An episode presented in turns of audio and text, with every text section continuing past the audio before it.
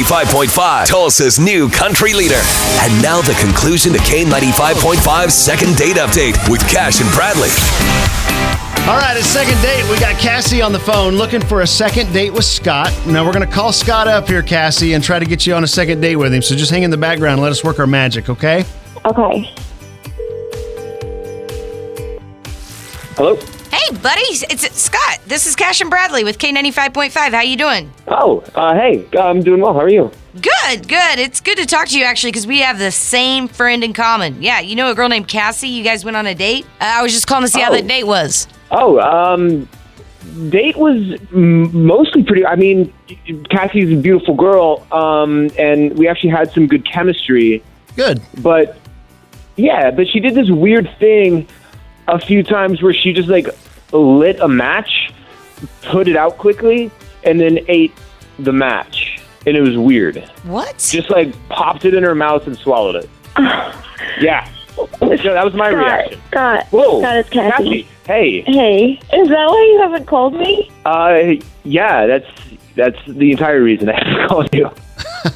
Oh, Okay, I gotta, I gotta ask, uh, uh, like, Duh. like a, a like a match that you would like. I mean, I guess there's Yeah. no other kind of match, is there? Like a matchstick thing? Cassie, just point blank, do you eat matches? You guys, I do. It's weird, I know, but I have, it's like, I've done it since I was a kid. It's an anxiety thing, it's like a comfort. I don't know. I know it's weird, but I've done it since I was a little girl. Oh, I'm so confused. So y'all are conversating, or are you by yourself at least, and then you do this? Why? What?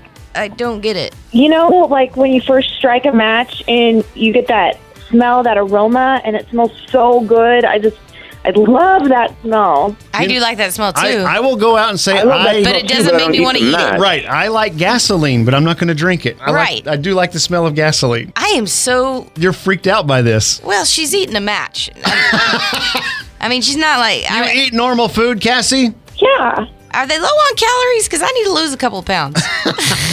She's a g- great person. It was just it was that thing was bizarre, and and I just made me wonder if there were any other issues. You know? Okay, that makes sense. Understandable. That makes sense. So you know, the only way to really find out is to maybe go out again. Matt, you're brilliant. We do this thing called second date, and she reached out to us and wanted us to to try to see if we could get you to maybe give her a call and get her to go out on a s- get get her to go out on a second date with you. Um, if we can talk you into going on a second date with Cassie Scott, we will pay for it. Is there any shot at all? You know what? There's a shot. I mean, it's it's weird, but the fact that she addressed it and and you know it's an anxiety thing. I, I, I mean, I guess if it's not destructive, I could be talked into a second date. Okay.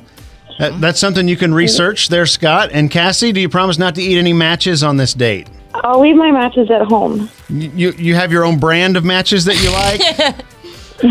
No, I just keep a I keep a matchbook in my pocket. okay. All right. the little bitty ones. Aw, I want to meet you someday, Cassie. All right. Well, we got you a second date, okay? Great. All right. Scott, hey, thanks for being a good sport, buddy. You guys have fun on your second date, okay? All right, thanks, guys. We'll see.